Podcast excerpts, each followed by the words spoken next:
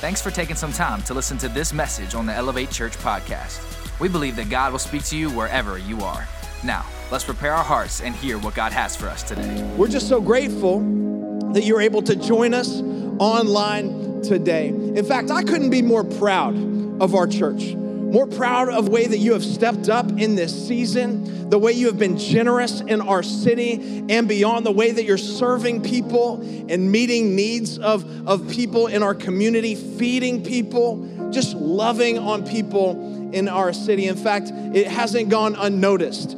The executive director of ARC, the Association of Related Churches, which is our church planting organization, has even recognized our efforts here in our community, and he has a special word for you. Check this out. What's happening, Elevate Church? Dino Rizzo here with ARC, and I just want to say thank you so much, and I love your pastors. Pastors Kobe and Kristen are the real deal. They love God, they love people, and you've been loving people. I mean, all that you've done, all the meals that you've been distributing. I mean, come on, a pancake drive-through, drive-up. Why am I not a part of that? And then everything that you're doing to be the hands and feet of Jesus. And I know right around the corner, you have an opportunity to partner with Convoy of Hope. You're doing that and give out all those meals, all of them for the cause of Christ. It's an amazing thing when we come together and we decide it's not about me, it's about him and it's about them. And a lot of people going through things right now. A lot of people are fearful. A lot of things happening during this pandemic. But you're being the church. You're being the hands and feet of Jesus. It doesn't happen without people that are willing to serve, get out there and serve, pass out, love on people, and through generosity. So can I just say thank you so much for being faithful in your tithe, and faithful in your offering. It's an amazing thing when you and I put God first because we realize it's more blessed to give than to receive.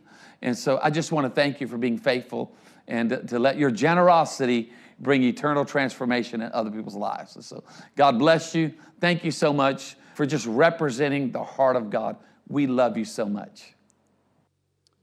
Isn't that great, church? Thank you so much for the way that you continue to be generous and give your financial tithes and offerings to God's house because we're able to make a difference like we are in our community. And if you haven't yet, I would encourage you to set up online giving and just continue to fuel the vision and the mission of this house to reach people who are far from God. And we're doing everything that we can in this season to meet some basic needs of people. In fact, I just got word too, that as you guys are gathering together in your watch party, there's a group of people right now outside of our church building in the parking lot gathering together. So just let me give you guys a shout out and say, hey, thank you for gathering in community and continuing to pour into the mission and the vision of this house. Today, we're kicking off a new series called Better on the Other Side, because I don't know if you're anything like me. I'm just tired of all the negativity. I'm tired of kind of what this season has become. I'm tired of some of the habits and things that I've formed in my life, and I just want to get better on the other side of this. It was Aristotle who said, you are what you repeatedly do. In other words, the habits that you have in your life, the result or the outcome of those habits is what your life ultimately becomes. So whatever it is that you do over and over and over again is what you end up becoming. You don't really become what you hope to become because hope isn't a plan. Hope isn't a strategy. You don't even really become what you plan to become. Although planning is good and necessary, you become that which you do. Not what you think about, not what you talk about, not what you dream about, not what you post that you're going to do online about, but you actually become what you do. You are repeatedly do over and over. You're the result of your habits. And in this season of lockdown, I don't know about you, but over the last 9 weeks, we have formed some new habits, have we not? Maybe good, maybe bad. I think a lot of times when we think about habits, we immediately go to those negative habits that we formed in our life, those things that we don't really like about ourselves, like, I need to break that habit of overeating, or I need to break that habit of smoking, I need to break that habit of drinking, you fill in the blank, whatever it is for you. But that habit, that hang up that you're like, I wish I could stop doing that. I don't like that about me, but I continue to do it over and over and over. You know what I'm talking about? In fact, right now, everyone just post in the comment section online what your bad habit is that you need to break. No, I'm just kidding. You don't have to do that. But whenever Kristen was pregnant, my wife with our firstborn, Wade, about 15 years ago, I picked up a really bad habit. And that habit was whenever she ate, I would eat, whether I needed to or not. And I would always eat more than she ate, whether I was hungry or not. So I became what I repeatedly did. And this is true in every area of your life, that you are what you repeatedly do. Like your financial picture is a direct reflection of what you've repeatedly done in your finances. Your relationships, good or bad, are the way they are as a result of what you've repeatedly done in your relationships. Your professional life and the levels to which you've arrived professionally are a result of those things which you have done over and over, good or bad, by the way. I'm not ascribing goodness or badness to it. I'm simply saying it is the result of what you've repeatedly done over and over time. Are you with me? And you know what's interesting? Some of those things, we don't like the results, but we keep doing them anyway. Like, why is that? Why is it that we spend money and then get to the end of the month frustrated that we didn't save? Like, why do we do that? Or why is it that we overeat? Why do we eat that donut or that dozen? Then wake up the next morning going, oh, I shouldn't have eaten that. And then you're like, well, you justify it by saying, well, yesterday was a cheat day. Yeah, but so was the day before that and the day before that. Come on, somebody. I've had cheat weeks. Anybody else? Like, why is it whenever we're a jerk towards someone or someone's a jerk towards us, why do we attack back and then later on regret the words that we said in the moment? Like, why do we do that? Why does it seem like some of our behaviors, some of our responses are on autopilot? And why do we continue those behaviors even though we regret them later on? See, I would propose to you that it's because every habit that you have, good or bad, on the back end of it, there is some reward that you get. There is some payout at the end of that habit. Now, whether or not you like that reward 2 or 3 days later is inconsequential. There was some feeling in the moment that you received, that you ate that thing you shouldn't have eaten because you planned to eat better, but eating it felt so good in the moment, right? All those sugars went through your body. You're on this sugar rush. You're like, it felt so good for a second. Or you went to the mall on payday because your money was burning a hole in your pocket. I'm like, I gotta buy stuff. And I'm gonna buy things that I don't need to impress people that I don't even really know. And then you get to the end of the month and you have no margin. And because you have no margin, what happens? The water heater breaks, right? The car gets a flat tire. That's just the way that it works. So why do we do that? It's because there was some reward attached to that behavior. See, it works like this. All of us have a cue. Come on, say cue. We all have a cue. We have a cue that triggers a behavior, or we could use the word habit, and out of that habit comes a reward until the next time we hit the cue again that triggers a behavior or a habit, and then comes another reward. I'll tell you what one of my cues is.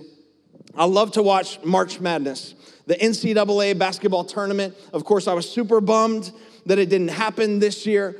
But I love it because of the competition. I love the fact that everyone gives like 110%. I love the Cinderella stories, the universities and colleges that come out of nowhere and do well in the tournament. I don't know why I love it. I didn't watch basketball growing up. I certainly didn't play basketball because I really didn't understand why you would shoot a round ball into a hoop when you could put on pads and a helmet and hit somebody, come on. But I realized something about myself, that March Madness was a cue for me. And it triggered a very specific behavior, and that behavior of March Madness triggered the fact that I wanted to go to Buffalo Wild Wings and eat wings like I had lost my ever-loving mind and drink about 75 glasses of Diet Mountain Dew because it's the only place that sells Diet Mountain Dew. I'm serious. I can't think about March Madness and not think about 15 to 20 boneless habanero wings. I have this cue, and this is what happens inside of me. And the reward for me, I guess, in the moment is I feel great, right? It's a little heat, you know, so I sweat a little bit. It's a little bit sweet. And when I start to sweat from eating wings, I start to sweat like right here under my eyes. I know that's super weird. I should probably see a doctor about that. But it feels great in the moment. The endorphins are going, they're kicking in. But the next day, how many of you know it's a different story? So because of that cue that I have to have a predetermined response when March Madness comes around. Oh, I'm still going to Buffalo Wild Wings, but I'm only gonna get traditional dry rub wings. Come on, low carb and some water to drink. That's it, which is a much better behavior than before. But here's the deal. We all have different cues. For some of you, it's when you get paid. And your behavior is to burn through that money as fast as you can because there's some reward attached to buying something new. Or for others of you, it's whenever you get bad news. That could be a cue. And that bad news triggers an automatic behavior, and you spiral into this place of disappointment and disillusionment. You start to question, where is God? What's God doing in this? Maybe that's what you've been doing in this season. And all of a sudden, you want to check out of your faith because bad news came your way. I wonder how many of you checked out of your faith in this season. We all have various cues. And we have to learn what our cue is. For some of you, your cue is when someone says something hurtful towards you or something biting towards you, your automatic habit is to say something hurtful back. Because you feel like, yeah, I got him. I'm gonna get you back. And that's a reward for you. Even if, by the way, 2 or 3 days later, you go, man, why did I eat that? Why did I spend that? Why did I say that? Why did I do that? It's because there was a reward for it in the moment. And it's hard to break out of that pattern because what's the old saying? Old habits are hard to break. We don't break them because it's hard. John Maxwell says this: most of us have uphill dreams, but we have downhill habits. Like we dream about the life that God has for us, the life that God intended for us. We dream about perhaps the marriage that we want to have or the business that we want to start, or we dream about moving forward and advancing in our career. We dream about the kind of parent that we want to be, or we dream about what we want to accomplish in school or athletics or whatever it is. We have all these uphill dreams, but we often have downhill habits. And write this down. You are what you repeatedly do, not what you repeatedly dream. And I submit that if we're gonna get better on the other side of this COVID lockdown, on the other side of this season, or on the other side of any pattern that you are stuck in life, I submit you don't need new hope, you need a new habit. You don't need new plans, you need a new habit. You don't need a new strategy, you need a new habit because you are what you repeatedly do. You are not what you repeatedly dream about or think about, or even, I'm gonna mess some church people up, what you pray about. Because you can pray all day long for God to work in certain areas of your life, but if you are not willing to participate in that and do your part, come on, Jesus put mud on a blind man's eyes and said, go wash it off. What if he kept the mud on his eyes and said, please heal my eyes, please heal my eyes. I'm not gonna wash it off, just please heal my eyes. Never washed it off. He would still be blind. Are you with me? We have to participate with it. So we have uphill dreams and we have downhill habits. Why is that, PC?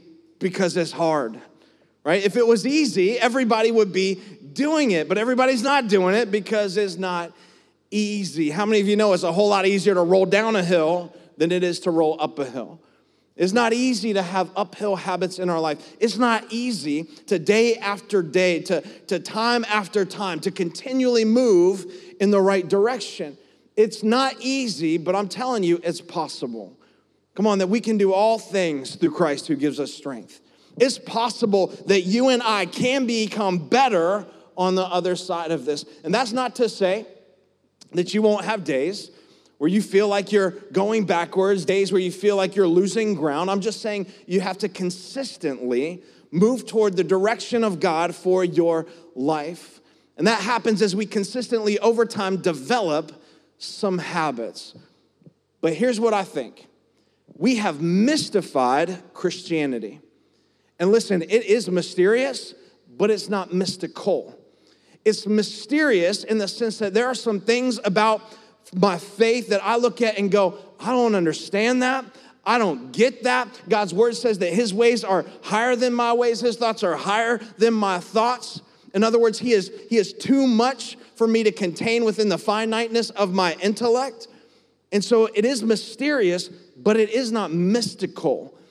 And I say that because some of us believe perhaps we can never reach our full potential, or we can never have the life that God intends for us. And listen to me, if you are visiting today, you're new to church, you're new to Elevate, you're checking things out online. Jesus said this in John 10:10, that I have come that you might have life and have it to the what? The full. That you can have a full life. Jesus, he didn't say, I came to condemn you. I came to beat you up. I came to rain on your parade. No, he said, I came to give you this full, complete life. And can I tell you something? He would not put that vision in front of you if you could not attain it, if you could not reach that. Like, that would be like me dangling a cookie in front of my 3-year-old knowing that he could never have it. He wouldn't do that. If God said it, you can do it. If God said that he has a plan to prosper you, then it is yours. It's available. So the life you want in God is available. I'll say it like this. I believe the other side and being better on the other side is attainable. And it's not for someone else. It's not for a super Christian. It's for you. Whoever you are, wherever you are watching from, he came that you would be fully alive. So it's not mystical. It is mysterious. And here's why I say that. I think some of us are waiting for a Holy Spirit voodoo to happen in our life. Like, where one day, right, we're on this side, we're gonna be down here on this side, and then all of a sudden, the next day, we're gonna wake up on this side, right here. And we're all of a sudden now just living the life God has for us. We're like, oh, this is amazing. Holy Spirit voodoo, I'm finally on the other side. Now I'm full of joy. Now I'm full of peace. Now I have direction in my life. Now I understand my purpose and calling. This is amazing. It finally happened. I hate to break it to you, bro chacho. It's not gonna happen like that, right? Sure, there are supernatural moments in scripture where Jesus spoke a word, Lazarus, get up, and boom, it's immediate. But I found in my journey that those are few and far between. That it's more like this. It's little by little. Come on, step by step, day after day of consistently pursuing Jesus over and over, that I finally find myself at the place that God has for me to be. And I've also learned that once I get to that place, God will open my eyes to another other side. So again, it's day by day, it's little by little, it's step by step to get to the place that God has for us. But most of us don't do it. You know why? Because it's hard. Growing up, we would sing this song, Trust and Obey. You've sang that, perhaps, trust and obey, for there's no other way to be happy in Jesus but to trust and obey. If I could break down the Christian faith to you, it would simply be that old hymn, I've got to trust and then I've got to obey. I've got to trust God and then obey. As I'm moving towards all that God has for me, I'm gonna trust and then I'm gonna obey. And I'm gonna trust, are you with me? And then obey. And when I don't feel like it, I'm still gonna trust. And when I don't see God moving, I'm still gonna trust. When I do see him moving, I'm gonna trust little by little. Come on, step by step, getting to the place that God has for me. Or maybe trust and obey doesn't relate to you. How about some New Kids on the Block? It's more like step by step, ooh, baby, I'm gonna get to you. No, I'm just kidding. But it's little by little, come on, step by step. And I've also found many of us will go, all right, Pastor, I got it. Trust and obey. I'm gonna take that step. So here's what you do. You take that step. I'm gonna get to the other side. And then you're like, I thought I'd be on the other side by now because you took one step. In fact, people will say this to me and to our staff all the time. We'll give them some counsel on getting to the other side of some issue or something that they have in their life. And they'll say, yeah, I tried that. I took a step. I took one step and it didn't work. I'm still on this side. Or, yeah, I want my marriage to be great, so I took a step. I took my wife out for one date night and it didn't work. I'm telling the truth right now. We'll be like, it didn't work. Can I tell you something? What was maybe broken apart, took 6 years is not going to be put back together in 6 minutes. You don't get ripped going to the gym for 1 day. Are you with me? You don't drop 40 pounds eating right for 1 day. You don't run a marathon because you ran 1 mile 1 day. You could fall and roll down a hill for a mile 1 day, right? You got to get some consistency. It's step by step, day after day. Are you with me? It's step by step. And if you're waiting on some Holy Spirit voodoo, you're going to be waiting for a long time. In fact, here's what the Holy Spirit does. He'll say, hey, you want to get to the other side? Well, I'm going to give you the power to trust. I'm going to give you the strength to obey. I'm not going to transport you from this side to the other side without effort. It's going to take some climbing. It's going to take some work. It's going to take some consistency to get to the place that God has for me. I'm getting tired of here. Get my steps in. There's a book called The Power of Habit, and it says that we can get to a place where we have automated willpower. In other words, you get to a place in life where you do something so much, so often, it becomes automatic. It becomes muscle memory in your life. And you've experienced this, by the way. I'll give you a really simple example. Have you ever gotten off work and gotten into your car, and you remember cranking it up, and then the next thing you know, you arrive at home. And you're like, how did I get here? Did I run over somebody on the way? Did I give somebody sign language who cut me off? Did I have an Elevate sticker on my car? Which, by the way, you should get an Elevate sticker. Put it on your car. It will help you drive more godly, I promise. Has that ever happened to you? Like you get in the car and you're driving and you just kind of zone out for a couple miles and you're like, man, how did I get here? It's because you're on autopilot. Well, what if there were some things you could develop in your life that were so habitual? Not that you did them without thinking, but that your willpower was working for you instead of against you. I submit that you can get to a place where we are better on the other side if you will do the work and do some uphill habits. You will get to a place, right, where your will begin to work for you instead of against you. So the next 3 weeks, I hope to give you a new predetermined behavior. That I'm only going to B-dubs and eat traditional dry rub, desert heat probably, and get some water, right? A predetermined behavior when you have a cue. What is your predetermined behavior when life smacks you around? What is your predetermined behavior to become all that God wants you to be in every area of your life? What is your predetermined behavior that will help you be better on the other side? I'm going to give you one today that will be the foundation for the next 3 weeks, and it's found in this verse. Matthew 6:33 says, but seek first. Come on, somebody say seek first. Let's participate from wherever you are, in your living rooms, in your kitchens. Come on, say seek first his kingdom and his righteousness. There's the new behavior, right? Seek first, and here's the reward. And what does it say? All these things will be given to you as well. So seek first, new behavior, the reward. All these things will be given to you. Jesus, by the way, is talking to a group of people who are worried about all kinds of things, not unlike the things that we are worried about today. They're worried about food. They're worried about clothing. They're worried about drinks. They're worried about jobs. They're worried about everyday kinds of things. And he tells them, hey, I got you on that. Like, don't worry about that. I'm going to take care of you. Your job is to seek first the kingdom of God. But how many of you know we often reverse that order? And first we worry about all those things, and then we seek God when we don't have those things. Like in an emergency, we're like, dear God, I don't know what to do. I've tried everything else that I can do. Now I got to seek you. And God's like, listen, if you'll just seek me first, then I'll take care of those things. Get your eyes on the right thing and seek God first. So the behavior, seek God first. The reward, all these other things will be added to you if you seek first. If you want to come out of this season better on the other side, you're going to have to learn to seek God first in your life. Not as a last resort, not as a last-ditch effort or an afterthought, but first, like my first big rock in my life. Come on, somebody, how great was that Mother's Day message last week from my wife? How timely was it? My first big rock that's got to go into my life is to seek God first. And I want to give you three areas to seek God first in your life. Here's the first one. Write it down. Seek God first in your day. In your day.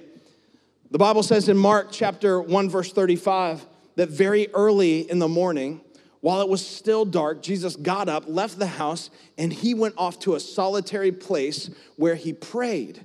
See, even Jesus had to get up early in the morning and seek God. Jesus, being fully God, fully man, would get up early to seek God. How would your day be different if you decided, I'm going to seek God first in my day? How would it change your outlook? How would it shape your perspective of the day? What if the cue was, I wake up, and the habit was, I seek God first? Come on. How would that change your day? Because we all have habits from the cue of waking up, do we not? Cue, wake up, habit, get coffee. That's me. Cue, alarm goes off, habit, I hit the snooze button, right? Cue, alarm goes off again, habit, I hit snooze again. Right? We already have patterns of behavior from the cue of waking up. What if you were to create a new one? How would it change your day if you decided, I'm going to get up and sometime in that time, I'm going to seek God first? And listen, I know you got to get ready for work. I know you got to get the kids ready for Zoom calls and homework. You might not be packing lunches right now, but you are their personal Zoom call assistant, making sure, right, that they're online when they need to be and doing their homework. I know that students, some of you, you know, you got schoolwork to do, reading and math, and I know you waited until Friday and you put it off and now you're trying to get it all finished in the last minute. I get all that. But somewhere in the beginning of the day, you need to determine you're going to seek God first. It will help you get better on the other side. And I'm not proposing that you have to make it complicated. I'll give you a little 15-minute thing. But Colby, I don't have 15 minutes. Well, get up 15 minutes earlier. Stop hitting snooze 3 times. That's 20 minutes right there. Some of you are like, I'd rather serve in Africa than to have to get up 15 minutes earlier. Listen, 15 minutes, check this out. 5 minutes in worship. Just turn on a song. Find a worship song that ministers to your heart, that speaks to you. 5 minutes in worship, then 5 minutes in prayer. Like, maybe just start there. You'd say, but I don't know where to start. I don't know what to pray for except when I need something. Listen, here's what I would say. Start with gratitude. That's it. Listen, gratitude will flip the script on your day. If you will wake up and go, God, thank you that you woke me up. Thank you that you gave breath to my lungs. Thank you that I'm able to go to school today, even from home. And I'm not necessarily excited about it, but thank you that I have the opportunity to learn, the opportunity to prepare for my future. God, just thank you that I got a job. Thank you for my family today. You know what I think? Here's what I think. You'll find that 5 minutes isn't even enough time once you get that conversation going. So 5 minutes in worship, 5 minutes in prayer, and then 5 minutes in the Word. Like 5 minutes, just open up your Bible and spend 5 minutes reflecting on, maybe it's just the verse of the day in YouVersion. Or if you don't know where to start, I always say start with the Gospel of John. It's Matthew, Mark, Luke, and John. Go to the middle of your Bible, open it up, turn to the right till you get to the New Testament, and then go over 4 books. And I would say before you read, the last thing you should pray in your prayer time is, God, would you speak to me through your word today? And I believe that he will. 1 John 5:14 says this, that if you pray anything according to his will, he hears you. And it's his will that you would hear from God. And so you're praying according to his will when you say, God, speak to me. I want to hear from you today. So open the Bible for 5 minutes. And listen, don't try to marathon read, right? Don't try to wake up and say, all right, I'm gonna read through the entire, you know, Psalms today. Don't do that. Just read a little bit consistently, a verse or two, day after day. Let it speak to your heart. So that's it, 15 minutes. 5 in worship, 5 in prayer, and 5 in the Word. I believe it will change your day. So our cue, I wake up, I get out of bed. My habit, I'm going to seek God first in my day. Are you with me? And can I tell you something? You will not get better on the other side if you stay the same on this side. Like, or worse, if you allow this season to develop negative habits in your life. Here's the second thing. Seek God first in your direction. Write that down. In your direction. We all need direction. I need direction. I need a lot of direction in this season. I need wisdom in this season. If you don't need direction in your life is boring, right? Because you don't have any choices to make. You have no options in life. Listen, we all need direction. And Proverbs 16:9 says that in his heart, a man plans his course, but the Lord determines his steps. Listen, making plans is not a bad thing. The Bible is not against planning, but the wisest man who ever walked the earth next to Jesus, King Solomon, says God determines those steps. And I would say if you look back over your life and you look back over your shoulder, you could probably see the way God has determined some of those steps in your life. That door that was closed that you wish had been open at the time, or maybe that no that you received when you wanted it to be a yes, and how God, right, directed your steps in that season. You know what I love about the Bible? God's not just concerned about your big decisions, like who do you marry, or where do you go to college, or what job, do you pursue, or do you buy that house or not buy that house? It says that man plans his ways, but God determines all his steps, not just big steps, that God is concerned about all of them. So God wants us to pause long enough to say, all right, God, I know I want to be financially free on the other side of this thing. So God, do I make that expenditure or not make that expenditure? What is that next step?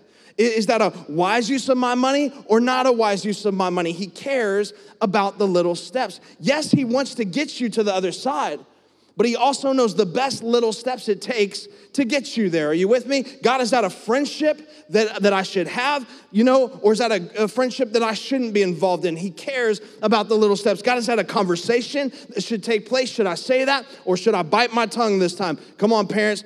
Come on, husbands. I'm trying to save you a fight. Maybe you should bite your tongue. Like, God cares about the little steps, not just the big, giant leaps. Jeremiah 29:11 says, for I know the plans I have for you, says the Lord. They're plans to prosper you and not to harm you, plans to give you a hope and a future. Can I tell you something? If God has a plan for your life, it's a good plan. It's a good direction for your life. So why would you not want to know his plan and his direction for your life? Seek God first in your direction. James 1:5 says that if any of you lack wisdom, ask God for it, who gives generously to all without finding fault, and it will be given to him. That's been my prayer in this season. God, I need wisdom.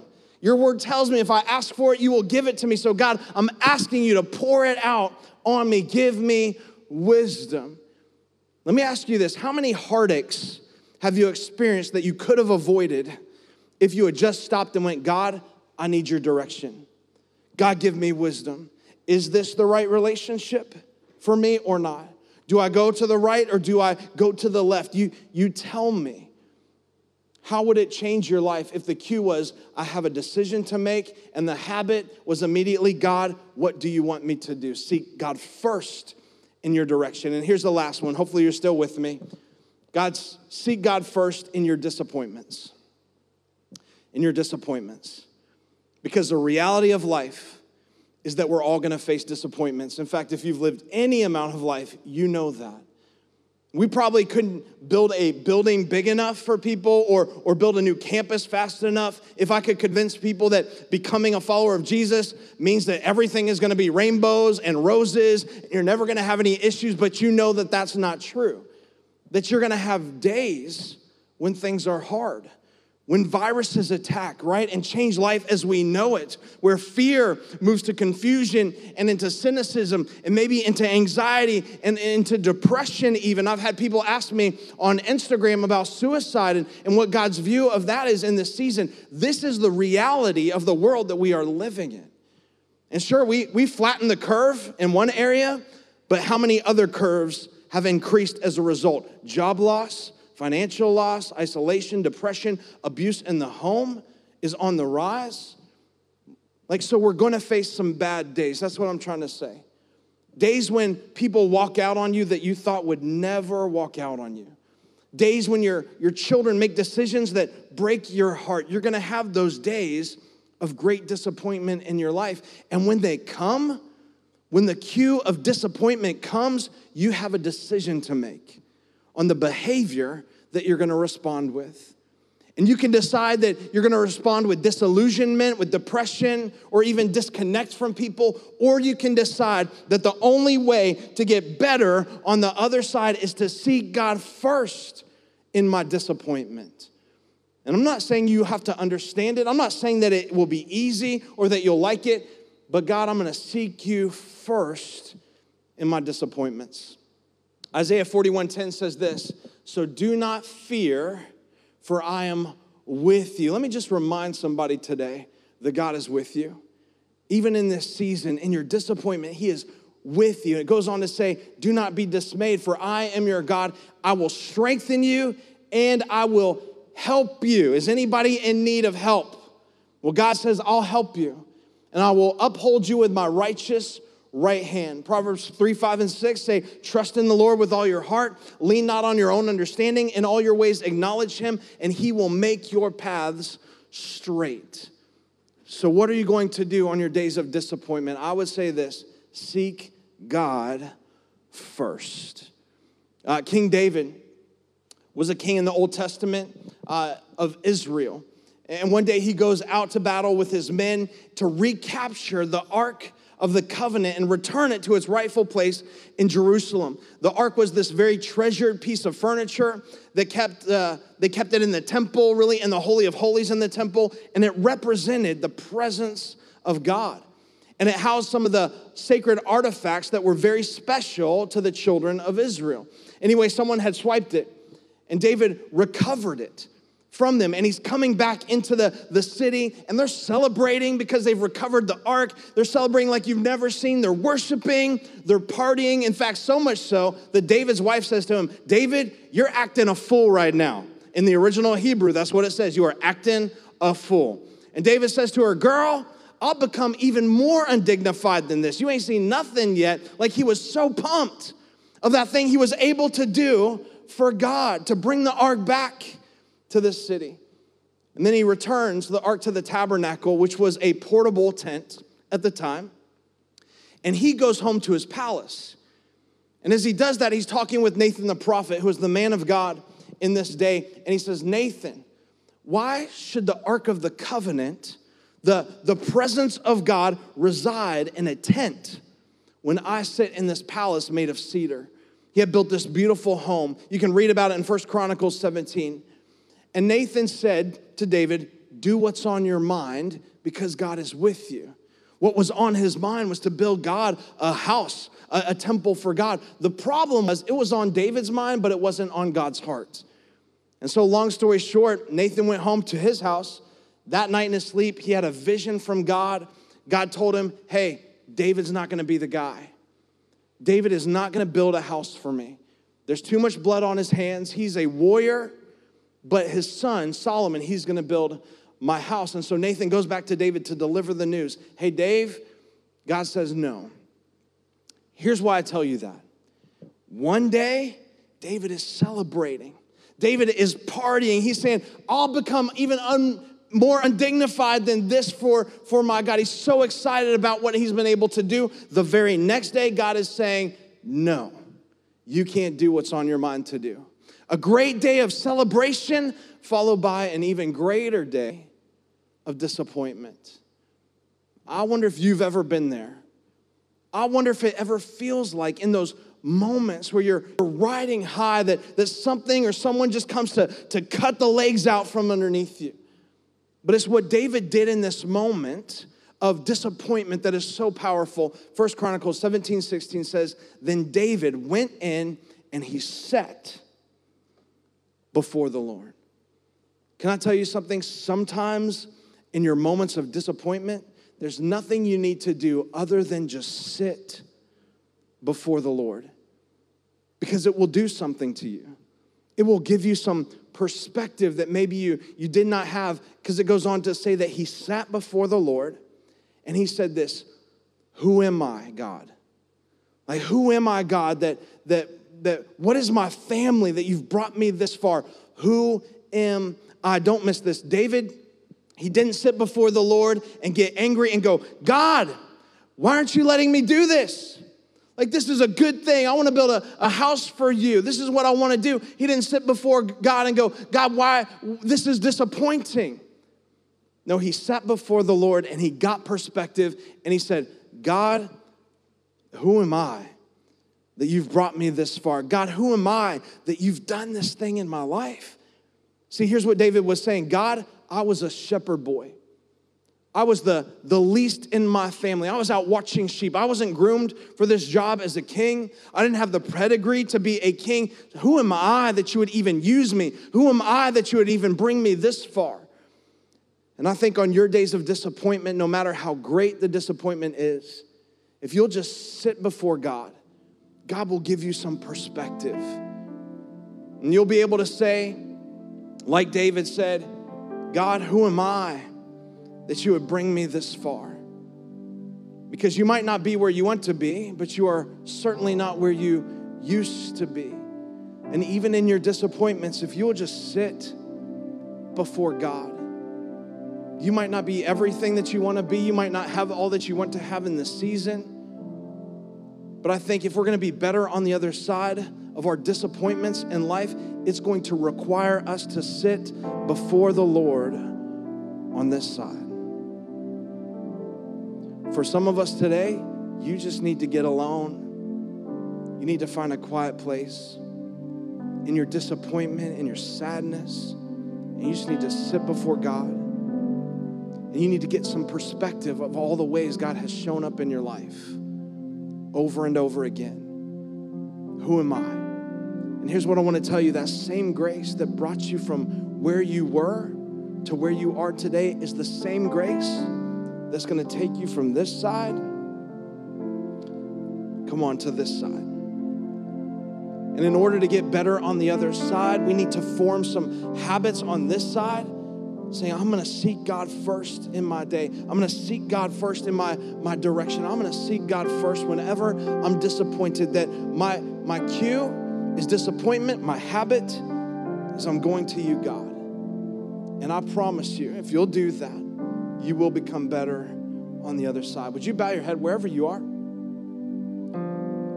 Maybe there's a ton of distractions going on around you right now. Maybe the kids are running around the house. Maybe you're meeting in a parking lot together and cars are whizzing by, but this could be a holy space, a holy moment.